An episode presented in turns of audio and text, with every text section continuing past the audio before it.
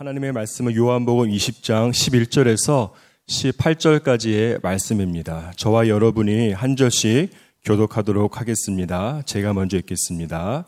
마리아는 무덤 밖에 서서 울고 있더니 울면서 구부려 무덤 안을 들여다보니 흰옷 입은 두 천사가 예수의 시체에 뉘었던 곳에 하나는 머리편에 하나는 발편에 앉았더라. 천사들이 이르되 여자여 어찌하여 우느냐 이르되 사람들이 내 주님을 옮겨다가 어디 두었는지 내가 알지 못함이니이다. 이 말을 하고 뒤로 돌이켜 예수께서 서 계신 것을 보았으나 예수이신 줄은 알지 못하더라. 예수께서 이르시되 여자여 어찌하여 울며 누구를 찾느냐 하시니 마리아는 그가 동산지기인 줄 알고 이르되 주여 당신이 옮겼거든 어디에 두었는지 내게 이르소서 그리하면 내가 가져가리이다. 예수께서 마리아의 하시건을 마리아가 돌이켜 히브리 말로 랍오니하니 이런 선생님이라 하는 말이라. 예수께서 이르시되 나를 붙들지 말라. 내가 아버지께로 올라가지 아니하였노라.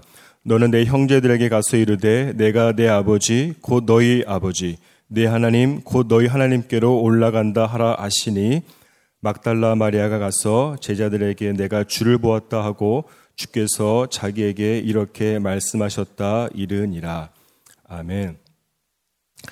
아, 안식 후 첫날에 막달라 마리아가 피 무덤을 발견하고 베드로와 요한에게 그 소식을 알립니다. 그러자 두 제자가 예수님께서 장사 되신 곳에 달려가서 피 무덤을 확인하고 다시 자기들의 집으로 돌아간 것까지 저희가 어제 살펴보았습니다.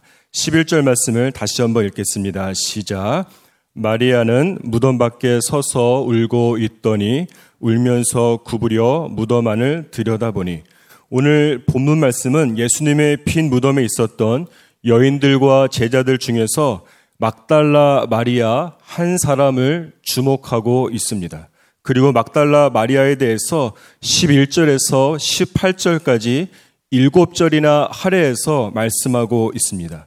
성경이 이렇게 비중을 두는 이유는 단지 요한복음을 기록한 사도 요한의 관심을 넘어서서 성경의 원 저자가 되신 성령 하나님, 즉 하나님께서 막달라 마리아에게 초점을 맞추고 계신 것입니다. 하나님의 이 스포트라이트가 막달라 마리아를 비추고 있는 것입니다. 그 이유가 무엇입니까? 첫째로 막달라 마리아는 충성된 사람이기 때문에 그렇습니다. 동일한 사건을 기록하고 있는 마가복음 16장에 보면 사실 이 안식 후 첫날에 예수님의 시신의 향품을 바르기 위해서 찾아간 사람은 막달라 마리아와 야고보의 어머니 마리아 그리고 살롬의 세 사람이었습니다. 그런데 이 세 사람들이 예수님의 피 무덤을 확인하고 천사다가 그들에게 나타나서 이 사실을 제자들에게 알리라고 말했습니다. 그렇지만 막달라 마리아를 제외하고는 나머지 두 여인들은 너무 놀라서 그냥 도망을 가고 어떤 사람에게도 아무 말도 하지 못했습니다. 오직 막달라 마리아만이 제자들에게 이 사실을 알렸습니다.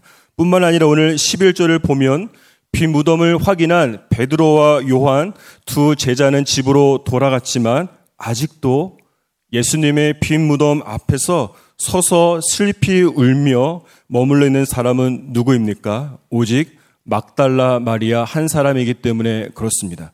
두 번째로 막달라 마리아는 예수님을 끝까지 사랑했기 때문에 그렇습니다. 막달라 마리아가 이 안식 후 첫날에 아직 어두울 때에 예수님의 무덤을 찾아가는 것은 생각하는 것만큼 그렇게 쉬운 일은 아니었습니다. 그 이른 새벽에 그리고 예수님의 시신에 바를 향품을 여러분 바리바리 싸서 가기 위해서는 이 전날에 장례 용품을 구입하고 준비해서 당일에는 평소보다 몇 시간을 일찍 일어나서 무덤을 향해서 출발했을 것이기 때문에 그렇습니다. 제가 목사로서 장례식을 주관하다 보면 특별히 이른 새벽 시간에 이루어지는 천국 환송 예배 때 자리를 지키는 사람은 가족들과 정말 그 고인을 사랑하는 사람들 뿐일 때가 많습니다. 정말 그렇지 않습니까?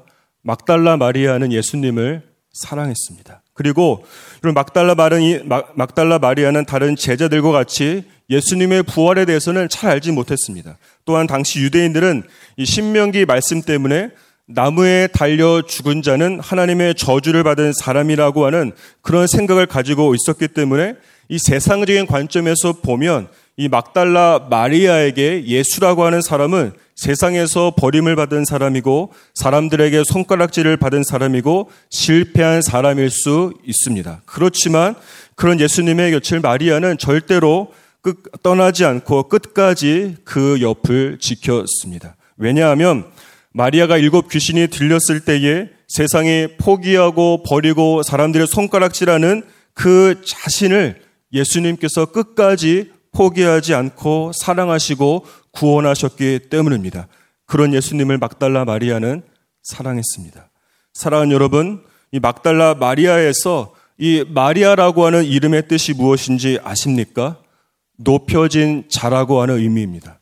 자신의 이름과는 정반대로 일곱 귀신이 들려서 가장 천하고 낮게 살아간 마리아를 예수께서 그의 충성됨과 그의 사랑을 보시고 그의 인생의 스포트라이트를 비추어 주시면서 그를 부활의 증인으로 높여 주신 것입니다. 12절에서 14절까지의 말씀을 함께 읽어보도록 하겠습니다. 시작. 흰옷 입은 두 천사가 예수의 시체 뉘었던 곳에 하나는 머리편에 하나는 발편에 앉았더라. 천사들이 이르되 여자여 어찌하여 우느냐 이르되 사람들이 내 주님을 옮겨다가 어디 두었는지 내가 알지 못함이니이다. 이 말을 하고 뒤로 돌이켜 예수께서 서 계신 것을 보았으나 예수이신 줄은 알지 못하더라. 마리아가 무덤 밖에 서서 울고 있다가 무덤 안을 들여다 보았습니다. 그때 마리아가 두 눈으로 목격한 것은 무엇입니까? 흰옷, 흰옷을 입은 두, 두 천사가 한 명은 예수님의 시시 머리 편에 또 다른 한 명은 발 쪽에 있는 것을 발견합니다. 그 후에 천사가 마리아에게 질문합니다. 여자여 어찌하여 우느냐? 이에 마리아는 사람들이 예수님의 시선을 옮겼는데 그 행방을 알 수 없다고 대답합니다. 여러분, 이 천사가 마리아에게 어찌하여 우느냐라고 질문한 것은 단순히 예수께서 죽음에서 부활하셨는데 왜 울고 있느냐라고 여러분 그런 반어적인 표현이 아닙니다. 이 질문은 마리아의 어두운 영적인 눈을 열어 주시기 위한 질문입니다. 여러분, 하나님께서 우리에게 질문하실 때가 있습니다. 그 질문은 단순한 질문이 아니라 여러분, 우리로 하여금 이 눈에 보이는 현실을 정확하게 이해할 수 있도록 하기 위한 것입니다. 더 나아가서 눈에 보이지는 않지만 실제로 존재하는 영적인 현실을 말씀의 근거에서 볼 수 있도록 주님께서 질문하신 것입니다. 지금 마리아의 눈에 보이는 현실은 무엇입니까? 예수님께서 계시지 않는 빈 무덤이지만 하나님께서 천사들을 통해서 마리아에게 이렇게 도전하는 것입니다. 왜 예수님의 무덤이 비었는지 생각해 보라는 것입니다. 그리고 예수께서 하신 수많은 말씀들 중에서 지금의 이 현실을 해석할 수 있는 말씀이 무엇인지 생각해 보라는 것입니다. 그렇게 할 때에 마리아가 이 빈 무덤이라고 하는 절망적인 현실 너머에 존재하는 부활이라고 하는 영적인 현실을 볼 수 있기 때문에 그렇습니다. 여러분, 그렇다면 영적인 현실이 무엇입니까? 예수께서 죽음을 이기시고 부활하셨다라고 하는 사실입니다. 사랑하는 여러분, 하나님은 인격적인 분이십니다. 우리를 추궁하기 위해서 또는 우리에게 그것도 모르냐, 모르느냐라고 정죄하기 위해서 질문하는 것이 아니에요. 우리 뒤에 오셔서 우리의 등에 손을 얹으시고 질문하는 겁니다. 왜 예수님의 무덤이 비었을까? 한번 생각해 볼래라고 우리에게 질문하는 것입니다. 사랑하는 여러분, 여러분 안에 질문이 떠오를 때 무시하지 마십시오. 주님께서 그 질문을 통해서 여러분에게 말씀하는 것입니다. 그리고 주님께서 당장 죽을 것 같은 현실 속에서 부활의 능력을 경험하게 될 영적인 현실로 여러분의 시선과 초점을 바꾸어 주시는 것입니다.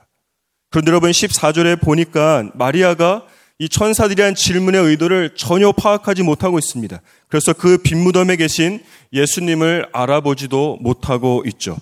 여러분 15절에서 16절까지의 말씀을 보면 막달라 마리아가 전혀 상황을 파악하지 못하자 이제 예수님께서 직접 나타나셔서 좀 더 구체적으로 질문하십니다. 어찌하여 울며 누구를 찾고 있느냐?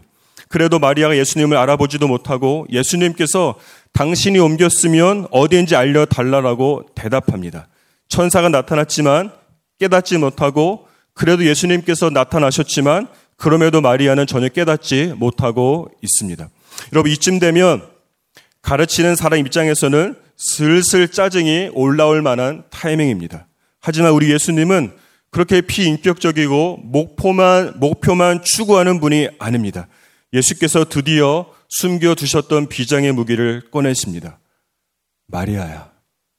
예수님께서 마리아에게 일곱 귀신을 쫓아내실 때에 마리아라고 부르신 그 목소리를 마리아가 어찌 잊을 수 있겠습니까? 그때 비로소 마리아가 그분이 예수님인 것을 알고 라보니 선생님이라고 대답합니다. 드디어 여러분 마리아가 부활의 주님을 만난 것입니다. 저는 여기서 주목하고 싶은 것이 하나 있습니다. 그것은 부활의 주님께서 마리아를 만나게 되는 과정입니다. 먼저 예수님께서 마리아를 빈 무덤으로 부르십니다. 그리고 예수께서 마리아를 빈 무덤 앞에 혼자 남아있게 하십니다.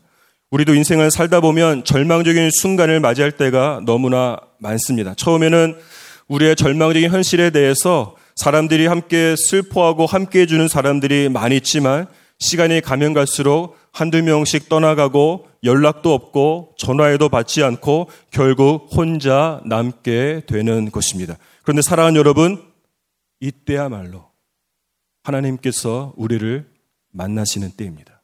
절망에서 소망으로, 좌절에서 역전으로 넘어가는 영적인 분수령이 우리가 혼자 남아있는 바로 그때입니다.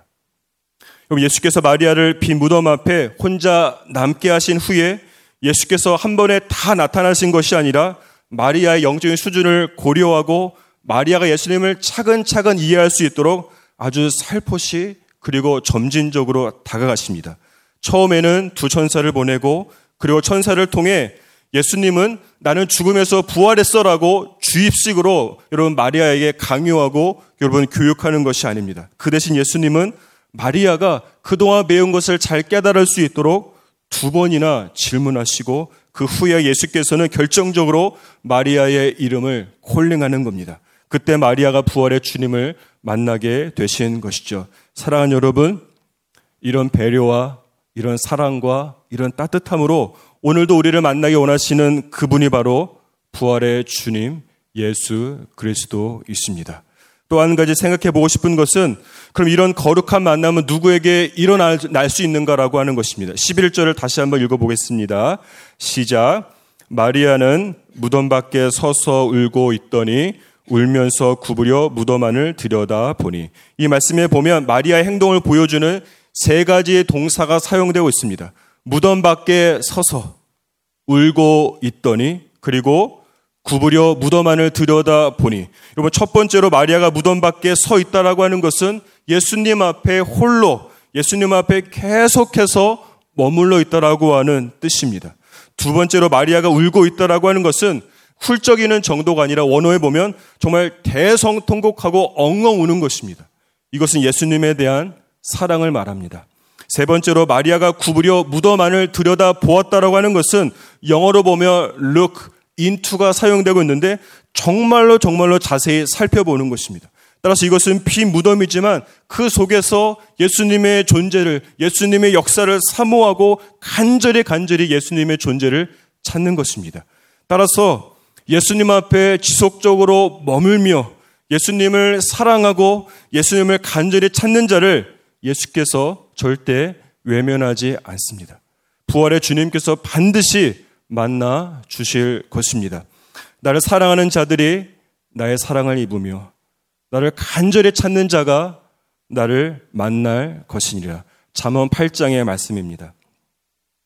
여러분 다음으로 17절을 한번 보시면 예수님께서 마리아에게 나를 붙잡지 말라라고 말씀하십니다. 이것은 내 몸에 손을 대지 말라라고 하는 의미가 전혀 아닙니다. 이 문장을 원어로 살펴보면 그 구절은 나를 계속해서 붙잡고 있지 말라라고 하는 뜻으로 해석될 수가 있습니다. 따라서 마리아가 예수님을 만난 기쁨에 너무 기뻐서 계속해서 예수님을 이렇게 붙잡고 있는데 예수께서 이제는 부활의 몸으로 하늘로 승천하셔서 그곳에서 이 땅으로 성령을 보내기 위해서는 마리아가 원하는 것처럼 계속 이 땅 가운데 머물러 있을 수는 없기 때문에 자신을 계속 붙잡고 있지 말라라고 하는 그런 의미입니다. 그리고 예수께서 마리아에게 제자들에게 가서 예수님의 부활과 승천의 소식을 알리라고 명령하십니다. 18절을 다 함께 읽어보겠습니다. 시작. 막달라 마리아가 가서 제자들에게 내가 주를 보았다 하고 또 주께서 자기에게 이렇게 말씀하셨다 이르느니라. 여러분 막달라 마리아가 예수님의 명령에 순종해서 제자들에게 예수님의 부활의 소식을 증거하고 있습니다. 여러분 중요한 것은 여러분 왜 예수님께서 수많은 제자들도 있고 수많은 사람들이 있는데 막달라 마리아를 부활의 첫 증인으로 선택하셨을까 하는 것입니다. 여러분 당시 유대 사회에서 여자는 사람으로 취급을 받지 못했습니다.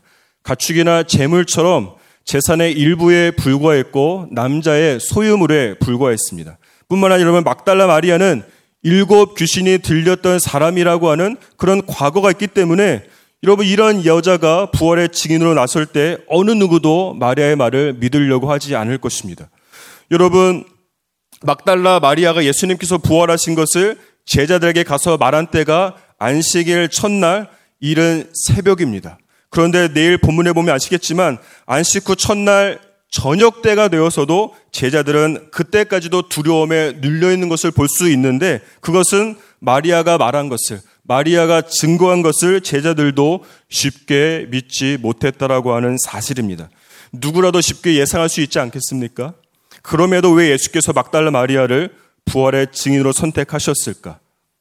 여러분 그 이유는 하나님께서는 사람의 능력을 보고 그 후에 사람을 선택하지 않았습니다. 하나님은 먼저 사람을 부르시고 그 후에 능력을 주셔서 그, 그 사람으로 하여금 하나님의 일을 하게 하시는 분이 바로 우리 하나님입니다. 하나님께서는 세상 이 사람을 어떻게 평가하는가, 어떻게 바라보는가에 절대로 영향받지 않습니다. 하나님은 세상과는 다른 기준을 가지고 계신데 그 기준이 무엇입니까? 막달라 마리아와 같은 예수님에 대한 사랑이 너희에게 있느냐라고 하는 것이에요. 이것은 예수께서 자신을 세, 번이나 부인한 베드로를 사역으로 콜링하기 전에 부활의 증인으로 콜링하기 전에 너가 나를 사랑하느냐라고 질문한 것에서도 알 수가 있습니다.